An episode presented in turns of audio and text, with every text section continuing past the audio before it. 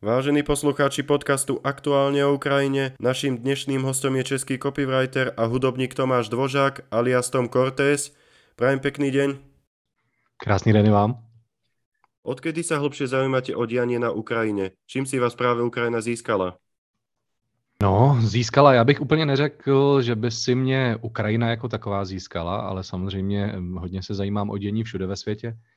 A ve chvíli, kdy vypukla válka, tak jsem se začal samozřejmě zajímat intenzivně o ní, ale o Ukrajinu jako téma se zajímám prakticky od eh, Majdanu a to z toho důvodu, že mm, někdy v tom roce 2013 tak se objevila vlastně, eh, myslím, že je to kanadská, kanadská stanice Vice News, a jako jedna z prvních vlastně, nebo z prvních médií vůbec, tak vyslali na Donbas tenkrát válečné zpravodaje, a začali tam natáčet přímo na místě, točili s místními, točili jak na straně Ukrajinců, tak točili vlastně s těmi doněckými a luhanskými separatisty, nebo i vlastně jako různými figurkami nastrčenými Rusy.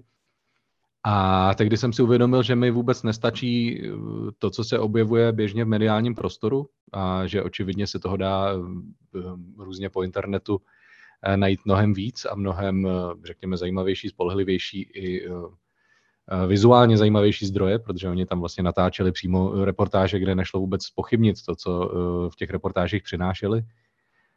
A uvědomil jsem si, že mě hrozně vytáčí, jakým způsobem se o, té, o tom konfliktu, konfliktu vůbec informuje v Evropě nebo v celém tom západním prostoru, kdy se tady řešilo ještě několik měsíců po, po zabrání Krymu, jestli to teda jsou rusové nebo nejsou rusové.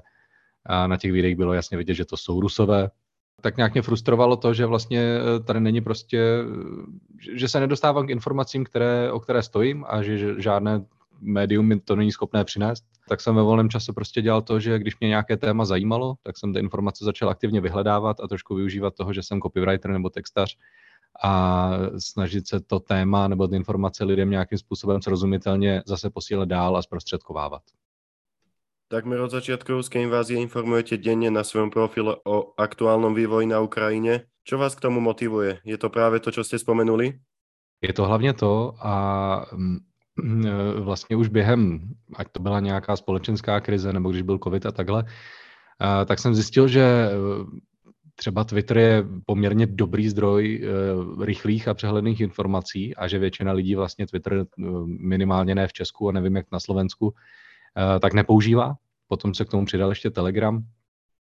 A uvědomil jsem si, že eh, je, je prostě spousta informací v tom prostoru, které stojí za to jako předávat dál a lidi se nemají šanci k ním dostat, pokud to nějakým způsobem aktivně nedělají stejně jako já.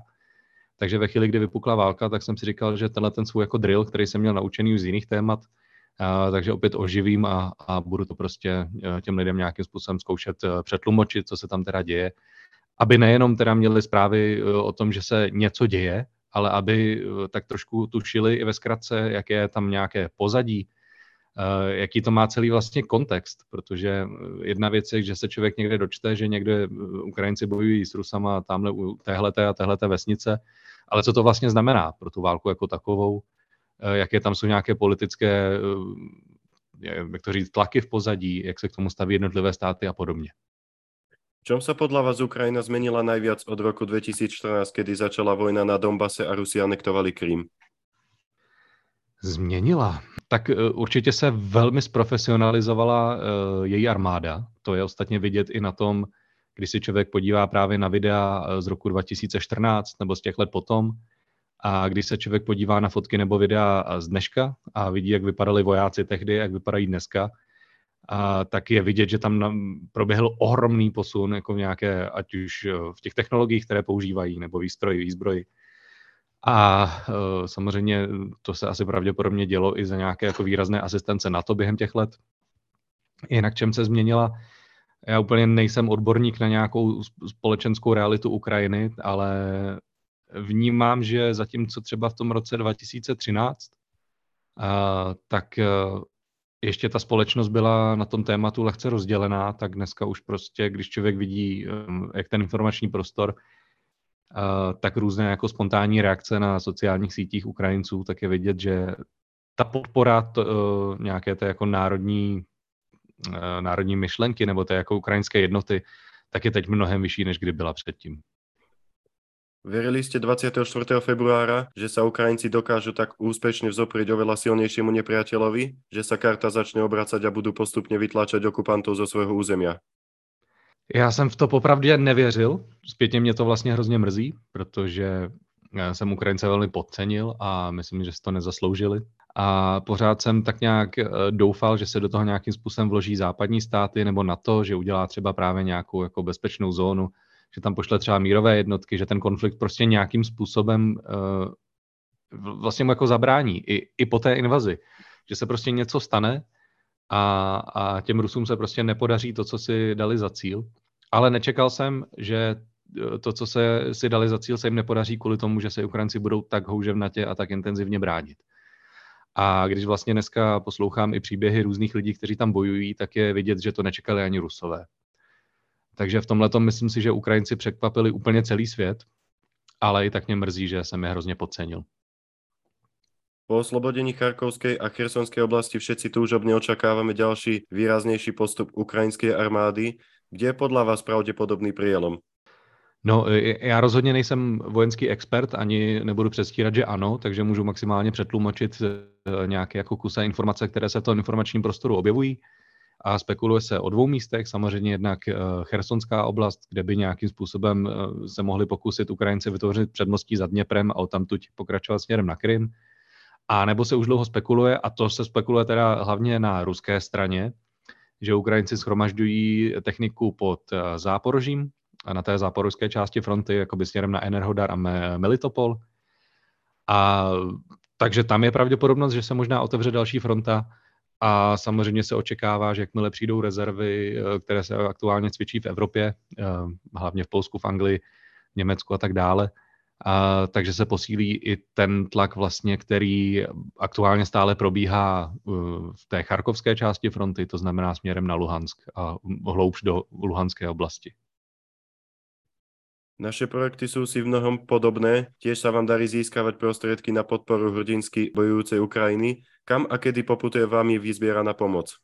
A naše pomoc, kterou jsme eh, tak nějak spontánně vlastně organizovali, tak už putovala. Ehm, my jsme ji odvezli na Ukrajinu teď eh, ten vlastně nejbližší víkend. Eh, v sobotu jsme tam jeli, v pondělí, respektive v noci z pondělí na úterý jsme se vrátili. Část té pomoci si přebrali přímo čeští dobrovolníci, kteří tam bojují a tuším, že aktuálně budou bojovat právě v charkovské části fronty. Část má přislíbenou další eh, skupinka Čechů, která bojuje eh, někde u Bachmutu, nevím, jestli přímo na té hlavní bachmutské frontě nebo tam někde v okolí. Část té pomoci zůstane přímo v Listci, kde je vlastně um, takzvaná první dobrovolnická chirurgická nemocnice, která je takovým projektem, nevím přesně jak spjatým s um, s Národní gardou, respektive Azovem, to znamená, že je to rehabilitační nemocnice, kam se jezdí vojáci léčit. Část té pomoci už si přebrali i nějací lidé přímo od ukrajinských jednotek, to znamená z ukrajinské armády, e, třeba nějakou elektrocentrálu a takhle. Takže různě. Plánujete ještě v budoucnosti organizovat pomoc pro Ukrajinu? Já jsem neplánoval ani tuhle pomoc nebo tuhle sbírku. To se nějak e, spontánně stalo a vzniklo to vlastně z iniciativy jednoho eh, Čecha, který tam přímo taky eh, nějakou chvíli sloužil, ne teda jako eh, nebojoval, ale sloužil tam jako bojový medic nebo zdravotník, teda na frontě. Trošku se nám to rozrostlo do podoby, kterou jsem ani nečekal, takže nakonec jsme tam vezli skoro tunu, nebo vlastně přes tunu, 1100 kg materiálu, převážně termooblečení a tak dále, nějaké ty centrály, jak jsem zmínil, powerbanky a podobně ale nebylo to vůbec plánované, eh, takže v tuhle tu chvíli ani neplánuju další sbírku. Já eh, se snažím podporovat nějakým jako dosahem nebo jako nějakou, chci říct, mediální pokrytí, protože nejsem médium, ale nějakým jako No prostě se snažím využít ten dosah, který mám, a abych spíš podporoval jiné sbírky, které jsou zavedené a eh, kde třeba ty dobrovolníci uh, už od počátku války tam takhle fungují. Ale samozřejmě, vzhledem k tomu, že jsem neplánoval ani tuhle tu první, tak stát se může lecos a je možné, že tam třeba ještě někdy pojedu. Pre copywritera musí byť obrovskou inšpiráciou počínanie ukrajinského prezidenta Volodymyra Zelenského. Politický marketing doviedol so svým týmom k dokonalosti. Ako ho hodnotíte? V podstatě přesně tak, jak říkáte. Podle mě to jeho tým dovedl k dokonalosti a vlastně když, eh, když byl ten první týden eh, po invazi, tak si vzpomínám, jak jsme se s kamarády právě bavili o tom, eh, že ten jeho marketing, je to vůbec, já ani nevím, jestli je to vlastně politický marketing v pravém slova smyslu, ale spíš nějaký jako PR, který on, eh, které on vytvářel a jakým způsobem komunikoval i dovnitř k národu, i ven, tak aby vlastně jako vykreslil ty Ukrajince jako oběti tehdy, kdy to bylo potřeba a zároveň, aby ale je vykreslil jako hrdiny nebo jako prostě odhodlaný národ, když to bylo potřeba zase jinde. A, tak to byla neuvěřitelná práce a my jsme hodně spekulovali, jestli eh, je to čistě jako domácí eh, práce prostě nějakých, nějakého ukrajinského týmu, nebo jestli má nějaké zahraniční poradce, protože samozřejmě tam hraje roli i to, že eh, on sice může být výborně, výborná jako postava směrem dovnitř k tomu národu, ale zároveň oni výborně, ten jeho tým výborně jako podchytil to, jak mluvit i k těm evropským zemím na západě. A, a do dneška to velmi jako obdivuju. Ako sa vyrovnávate s dezinformačnou scénou, ktorá dokáže vyprodukovať doslova bizarnosti a nahrádza pravdu bludmi? Já jsem eh, hodně času strávil tím, že jsem se snažil eh, s tou dezinformační scénou nějakým způsobem komunikovat a vyvracet informa- eh, dezinformace, ale musím říct, že je to hodně vyčerpávající a nemám pocit, že to někam vede, protože jakmile člověk je chycený ve spáru dezinformací, tak se z toho těžko dostává ven. A hlavně i ty lidé, kteří jsou jako konzumenti dezinformací, tak spíš to vychází z nějakých jejich sociálních problémů, kdy vlastně Eh, jedna z teorií, nebo se kterou se pracuje, je, že prostě ty eh, lidé, kteří mají pocit, že jsou v životě nějakým způsobem neúspěšní, nebo že selhávají, eh, tak nějak jako zaostávají za, za zbytkem společnosti, tak vlastně mají tendenci jako věřit, že, že je to nějakým vnějším vlivem, že je to nějakým spiknutím, že jim někdo schválně hlází klacky pod nohy a vlastně kvůli tomu se jim nedaří, místo toho, aby si přiznali, že se za to můžou sami. Takže se obávám, že jako nějakou informační kampaní se s tím letím strašně špatně pracuje. Diskuzí, co jsem se vyzkoušel, tak nikdy to nikam nevedlo. A takže tam spíš se musí změnit něco ve společnosti nebo jim nějakým způsobem jako podat pomocnou ruku, aby neměli tendenci těmhle těm věcem věřit. A já obec, osobně jsem eh, dospěl k tomu, že nejlepší je to prostě ignorovat a vůbec to nezesilovat svým, svým zapojováním se. Eh, prostě tomu vůbec jako nedávat Eh, relevanci tím, že na to reaguju. Zkrátka ignorovat to, nechat to jim, ať si, ať si to probírají mezi sebou, ale vůbec se s tím vlastně jako nezatěžovat. Okrem iného ste aj hudobník. Čo hovoríte na súčasnú ukrajinskú hudobnú scénu? Doslova svetoznámymi sa stáva množstvo solistov i kapiel, ktorí reflektujú aktuálne dianie. Pro mě ukrajinská hudba stále neprodá, neprobádané prostředí a popravdě nemám moc času na to, abych eh, ji nějakým způsobem aktivně objevoval, ale samozřejmě nějaké věci jsem zaznamenal, ať už to byly Kaluš Orchestra jako vítěz Eurovize, což si myslím, že je jako famózní spojení nějakého folku s moderní hudbou a hodně mě to baví. Samozřejmě jsem poznal nějaké ukrajinské písničkáře, což je mi zase blízké, protože já sám eh, jsem jako hudebník vycházel vždycky z folku. Nedávno jsem zjistil, že jedna z nejznámějších koled uh, má dokonce původ na Ukrajině, což mě hodně překvapilo a je to, je to krásná koleda, ale jak říkám, není to úplně něco, co bych aktivně vyhledával, to znamená, rád si to poslechnu, když na to někde narazím, ale to je tak celé.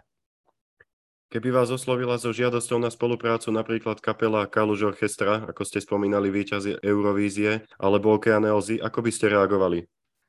Já si nedokážu představit, že by mě oslovila na spolupráci, ale určitě bych eh, takovou spolupráci bral všema deseti, protože je považuji za skvělé muzikanty a hrozně mě jako eh, kdokoliv, kdo dělá hudbu nějakým způsobem zajímavě nebo, nebo kvalitně, tak mě inspiruje tvorbe ukrajinských umelcov cítiť nefalšovanú lásku k rodnej krajine, v dobrom im to môžeme závidieť. V čom je základ čistého ukrajinského vlastenectva? A teď nevím, jestli jsem rozuměl dobře té otázce, ale uh, můžu říct, že když jsme byli na Ukrajině, tak mě překvapilo, jak moc uh, velká část písniček v, v ukrajinských rádích uh, se věnuje vlastně jako tématu Ukrajiny jako nějakého, nebo jakoby té, tomu, té otázce vlastenectví. Možná je to samozřejmě dané tím, že teď tam je válka, tak eh, tyhle ty písničky dostávají víc prostoru. Nemám srovnání, takže nemůžu říct, můžu říct jenom to, co jsem tam teďka slyšel. Pardon, druhá část té otázky byla? V čem je základ čistého ukrajinského vlastenectva? To je otázka asi ukrajinské historie, protože když se člověk podívá na to, jakým způsobem se sovětský svaz, respektive jako ty eteční rusové chovali k Ukrajincům, jak je považovali za vlastně jako méně cený národ, jakým způsobem se vypořádávali s jejich jazykem, potom eh, hladomor že let ehm, ve 30. letech a takovéhle jako věci, kdy vlastně celou moderní, nebo to ani ne moderní, ale už vlastně celé 20. století, možná i v době předtím, Ukrajince utlačovali, eh, tvrdili, že vlastně ukrajinský národ neexistuje, že to není žádná národní jako menšina, že to jsou prostě jenom západorusové, malorusové, nějaký divný dialekt a podobné věci. Eh, no tak se není čemu divit, že ti Ukrajinci cítí nějakou jako historickou nespravedlnost a že o to víc Eh, si hýčkají tu svoji národní identitu, když jim celou dobu nějaký větší soused, větší brácha říká, že to tak vlastně není a že si to jenom vymýšlí. Napriek vojnovým hrôzam, ktoré musia Ukrajinci denne prežívať, dávajú neustále najavo optimizmus, humor, vieru a nádej v lepšiu budúcnosť. Kde berú túto sílu? Těžko, těžko říct, ale myslím si, že v tomhle jsou Ukrajinci třeba hodně podobní i nám Čechům nebo vám Slovákům, protože Eh, když se člověk podívá na to, jak se Češi vypořádávají s těžkou situací, tak většinou je to právě humorem. A, a v tomhle tom si myslím, že si jako hodně jako národy rozumíme. A je pravda, že eh, když se člověk podívá na ukrajinské sítě, tak eh, v podstatě během té války vznikla celá řada tak, takzvaných těch memes nebo memů, ať už s ukrajinskou tematikou nebo takovýhle obrázků, které se vysmívají Rusku. Jsou tam právě hodně opakující se motivy. No a asi je to lidská přirozenost, že prostě když je něco takhle strašlivého a děsivého, tak ten nejlepší způsob, jak se s tím vypořádat, je nějaká pozitivita a humor. Klasická prognostická otázka na záver. Dokáže Ukrajina oslobodit celé své původné území? Kdy se tak stane? Já v to věřím. A, a to, kdy se tak stane, to bude samozřejmě hodně záležet také na tom, jak bude vypadat vývoj po novém roce, protože se teď spekuluje, že Rusko si připravuje půdu na to, aby obnovilo invazi z té severní hranice, to znamená, že se možná pokusí znovu obklíčit Kiev, potom co vycvičí dostatek dobrovolníků. Tam ten názor, názor analytiků se hodně liší. Někteří říkají, že vlastně na to už sílu jako nemají, že jim chybí technika a podobně. Na druhou stranu Rusko má stále jako ohromnou sílu v, té, eh, v tom počtu eh, vojáků, které může nasadit. Takže eh, tady bych asi sledoval Arestoviče, ukrajinského vlastně prezidentského poradce, protože když se člověk podívá na jeho prognózy, tak od začátku války se prakticky v ničem nemýlil, dokázal odhadnout přesně vývoj, dokázal odhadnout, kdy bude osvobozená která oblast a kdy nastanou zásadní zlomy. A tenhle ten člověk vlastně každý den streamuje, to znamená, člověk může buď sledovat jeho stream na sociálních sítích, anebo může na nějakých kanálech na Twitteru potom sledovat jednotlivé výtahy z toho třeba v nějakém překladu. A Arestovič původně tvrdil, že ta válka by teoreticky mohla skončit do léta. A samozřejmě to bylo předtím, než eh, Rusové spustili poměrně velkou mobilizaci. Nevím, jak se moc tyhle ty prognózy teď změnily, ale já jim budu hrozně držet palce, aby do léta bylo určitě hotovo. Děkuji za váš čas a skvělý rozhovor. Já vám taky děkuji.